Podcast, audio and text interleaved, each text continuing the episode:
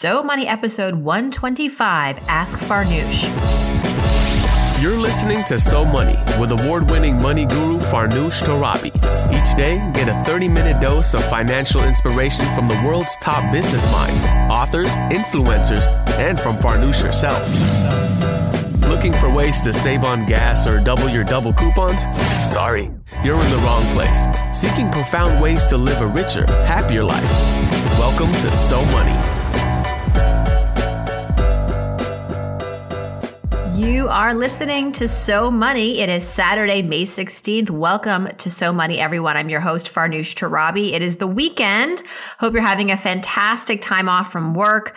Excited to uh, get to today's questions. It is an Ask Farnoosh episode. Of course, every Saturday and Sunday, I turn the show to you and I look to see what is on your money mind. Questions have been pouring in all week from uh, you heading over to SoMoneyPodcast.com, clicking on Ask Farnoosh. That is the best way to reach me.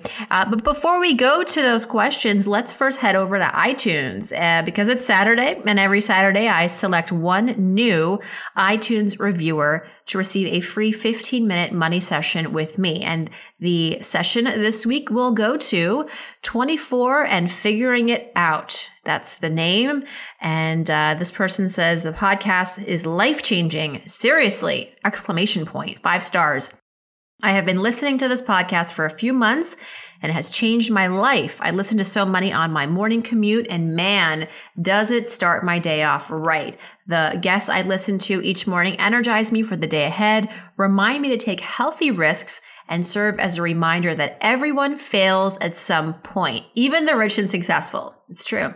This podcast turned wasting commute time into the most inspiring part of my day. It's even inspired me to pursue my own endeavors more aggressively. I love Farnoosh's interviewing style and can't wait to see what else this podcast and Farnoosh have in store. The podcast rocks. Uh, well, thank you. That review rocked. And I'm excited to share with you that coming up later uh, in the next few weeks on So Money, we have some amazing guests, including the one and only Margaret Cho. Just got confirmation that she'll be joining So Money. Um, so that's cool, right? People like Margaret Cho are interested in speaking with me and, and, and being a part of this uh, wonderful adventure called So Money. So stay tuned for that. And, uh, and so that, so I want to say 24 and figuring it out, uh, email me. I don't know if you're male or female, but email me farnoosh at somoneypodcast.com. And there we can connect. I'll help you uh, get to my booking calendar and you can choose a time to speak with me and uh, we'll go from there. Looking forward to connecting.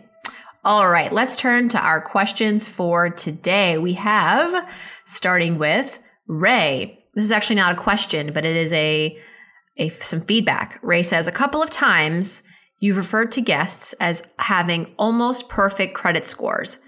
In both cases, their scores were around or just under 800. A perfect score is 850. While anything over 750 is excellent, 798 isn't really almost perfect. Hmm, well, Ray, you got me. Um, I will say though, I, I, know the difference. I know that credit scores run up to 850, but uh, I feel comfortable and confident enough to say that if your score is 798, it's for all intents and purposes perfect. In other words, if you're applying for a loan and you've got a 798, uh, it's you've won. you know, the lender's not going to come back to you and say, you know, it'd be much it'd be much better if you had an 820. And by the way, 850 is sort of this unreachable. I mean, not, I don't know anyone who's got an 850. And if anyone says they have an 850, congratulations. But you know what? Next month it might fluctuate. Credit scores are really just a moving target. And frankly, anything over 760, as far as lenders are concerned, uh, is the the best score. You know that that is that will qualify you for the best terms, the best interest rates on loans, assuming everything else on your in your application eh, adds up and measures up. But um, I guess, uh, thanks for pointing that out. It is true that your credit score runs to 850, but I don't feel like I have misled people on this podcast in saying that, you know, figuratively speaking, that a 798 is pretty much perfect because in in actuality in in, in actual in practicality that's going to get you as good of a loan as somebody with an 850 frankly and there aren't many people out there who've got 850 so If you've got something in the very high 700s, low 800s, you're you're doing very very well and you are near perfect. So sorry if we're at odds at this over, this Ray, but uh, I appreciate getting in touch. Melody says, Thank you for your podcast. I have a question for you. My parents did not prepare for their retirement and have run out of money in their mid 70s. They do receive Social Security, but it just is not enough to cover things like dental. I am in my mid 30s. I'm saving desperately for a house down payment and to avoid my parents' mistakes.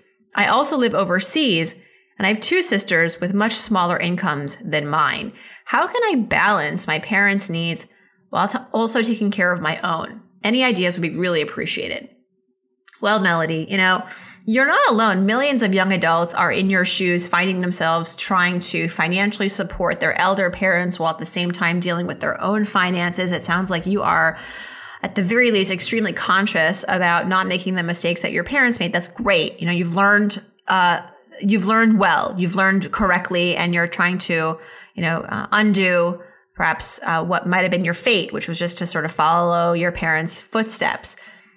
And so I think my first bit of advice to you would say have a really big talk with your siblings. I know that they make far less than you do, but this is not something that you should just assume should entirely fall on your shoulders, that you have other siblings that while they may not be making as much money, this should be a part of their consciousness. They should assume that while they may not be able to literally hand over money to their parents every month, but they maybe they can do something to help them with their finances, whether it's helping them pay their bills, calling their lenders, calling their billers and negotiating on their behalf, really being advocates for them because they're much closer. They might be able to do this easier than you can.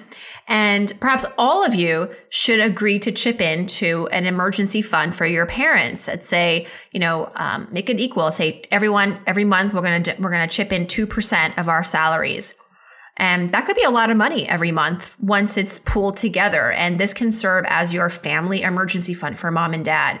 I don't think this should fall entirely on you. If you want to maybe contribute a little bit more, feel free. But I think the siblings should be involved as well. And maybe it'll encourage them to make more money um, because you know, this is everyone's mom and dad, not just yours. That's what I would do. And Todd, if you're listening, my brother, this is what I would do in the event that our parents, you know, uh, God forbid, got to a point where they were financially broken. You know, this would, I would hope that we would be able to work through it together. And so think about starting a caregiving budget where you contribute anywhere from two to 5% of your incomes and hold that as an emergency reserve. So when they go to the dentist and they need to pay the copay, it can come from this. And it's, uh, you know, it's something that you just know you're going to contribute to every month. You can work around it, hopefully, and maintain your savings goals for all these other things that you want to accomplish. And I will say that you must talk to your parents about this uh, as difficult it is, as difficult as it is to talk to mom and dad about money, especially when it's their money, it is important that you just have a really open and honest and calm conversation about what their wishes are. You know, how do they want you and the siblings to help them out? And, and they may say, Hey, we've got it figured out. Don't worry. You know, uh, we don't want to stress you out, but just say, you know, as it stands, mom and dad, you're you're not earning enough through social security to cover your costs. So, you know, from a practical standpoint, you need help and we want to help you, but um, we just want to make sure that this is a fluid conversation, that we're not assuming things, you're not assuming things, that we're really managing everyone's expectations.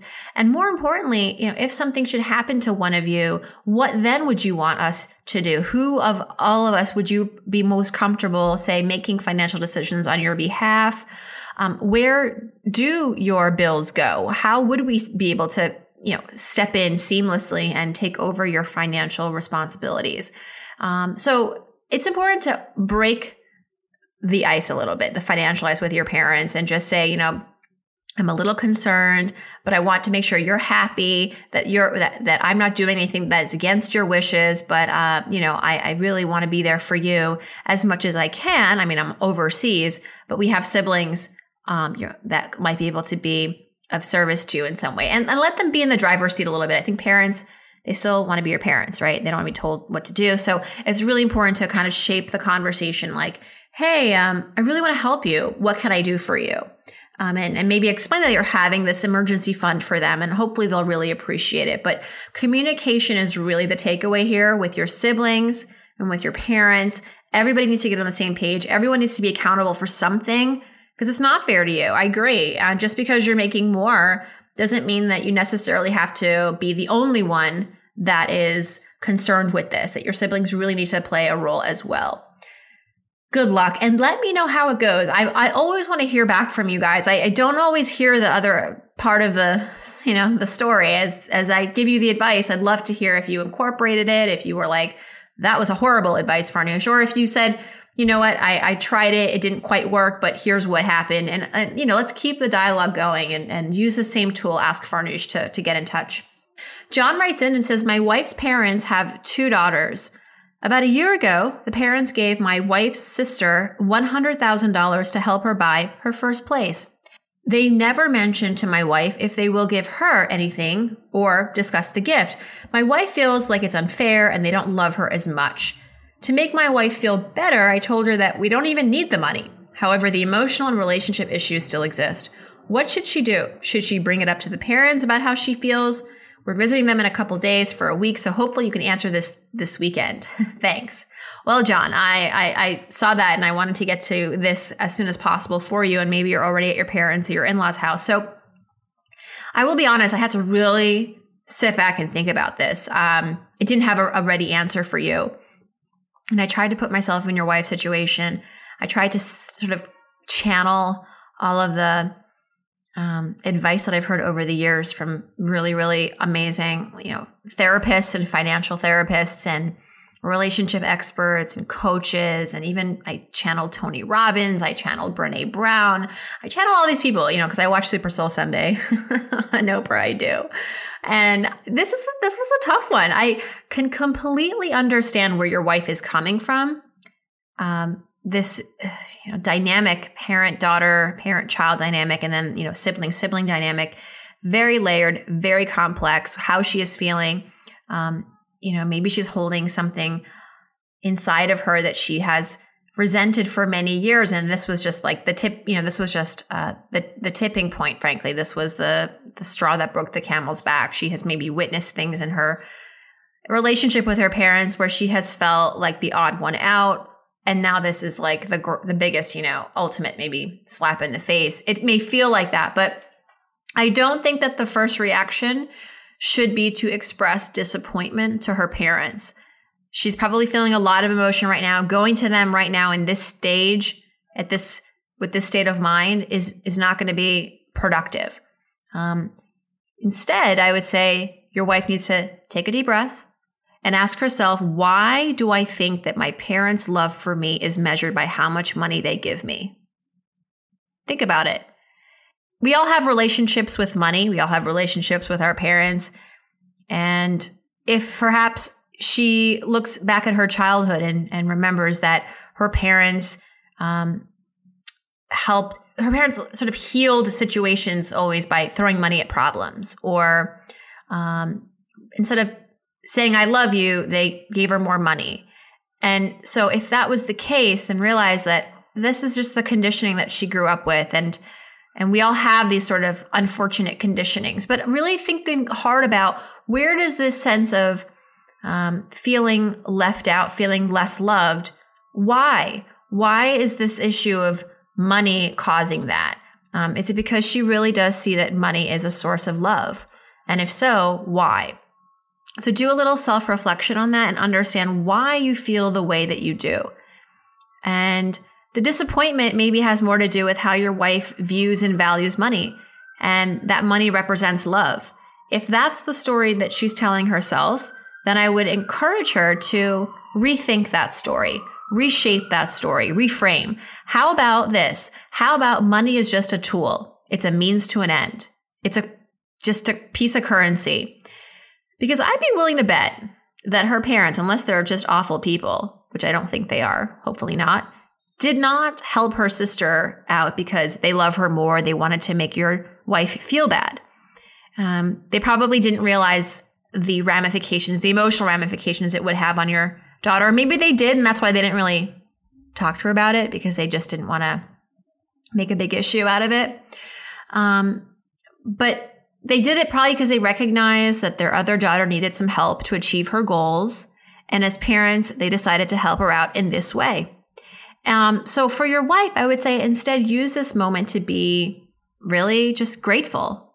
Be grateful that she has the ability to be financially stable on her own. Be grateful that she doesn't need her parents' help. Um, and to the best of her ability, I know this is hard. I know you have to be the bigger person. To the best of her ability, try not to be passive aggressive when talking about this gift at family gatherings. You know, the next time she sees her sister the next time she sees her parents, don't say anything you'll, you'll regret because I know that there is temptation to be bitter, to be resentful. But, you know, unless this act of generosity from her parents to her sister um, is just one example of many where they've been clearly and just obviously more attentive to her sister than her, leave it alone. And if that is the case, where you've just over her lifetime, she's experienced tons of moments where her parents have just been really in, inconsiderate to her, then it's not about the money, right? This is a bigger issue. Maybe there's like, she has to really confront them about that, go to therapy with them or without them. But it's really, then it's not about the money. It's about just an overall relationship conflict. But otherwise, try to look at this event as a sign of how much you know, how much you should be uh, appreciating life. And as parents, you know, I'm a new parent. You're going to make mistakes. You sometimes make decisions that will hurt your kids, but it's never intentional. And as an adult woman, you know, try to have compassion over this. Let me know how it goes. You have now you're probably spending time with your in-laws. I'm curious to know if, if it comes up. So I, I sorry that was kind of a long answer, but this was not, I think, a question about money. It's really a question about your your wife feeling feeling like there is uh, some emotional disparity happening between your parents and your sis and her sister and herself. So let me know how it goes, John. Sahil writes in and says, Hey Farnoosh, I really enjoy your podcast. Please keep them coming. I have a question regarding P2P lending. Is a H1B visa work permit holder allowed or eligible to invest through Lending Club? I want to invest, but I could not find an answer to the above question. Please provide your comment on the same. Uh, well, Sahil, I uh, I searched and searched and searched, and I also did not really find anything on this. And um, although I did find an article online from the BBC that said you can, that technically you can do this if you're an H-1B visa holder. But I don't always just go on an article, right? You want to go to the source. So if I were you, I would just call Lending Club They've got a toll free number. It's it's a 888 376 6642. Call them and ask. They'll tell you. It'll take five minutes, hopefully not longer if they're not on some sort of long call waiting. But uh, I would also ask Prosper. Prosper is a, a similar company that allows for P2P lending on their site, and their number is 877 646 5922. So I'm sorry, I don't have the answer, but I do know who does. It's Lending Club and Prosper. So call them and um, hopefully they will have an answer for you. And their answer is better than anyone else's. So good luck and thanks for listening. And by the way, to learn more about P2P lending, we did do a great uh, interview with Simon Cunningham. Simon is the founder of Lending Memo Media, which is a website dedicated to educating people on peer to peer lending and that was episode 115. So if you're interested in becoming a borrower or an investor in this peer to peer marketplace, check out episode 115. That is a wrap, everyone. Thanks so much for tuning in to So Money. Good luck to all of our uh, question askers this Saturday. Hope that my advice was helpful. And if it was not, or if it was, I want to know either way.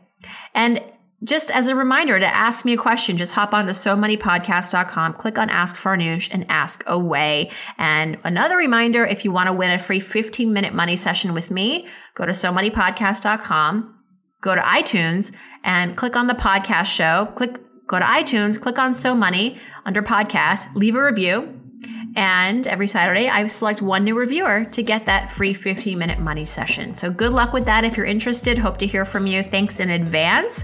Have a wonderful, wonderful rest of your Saturday, everyone. I really appreciate you joining me and hope to see you right back here tomorrow. In the meantime, hope your day is so money.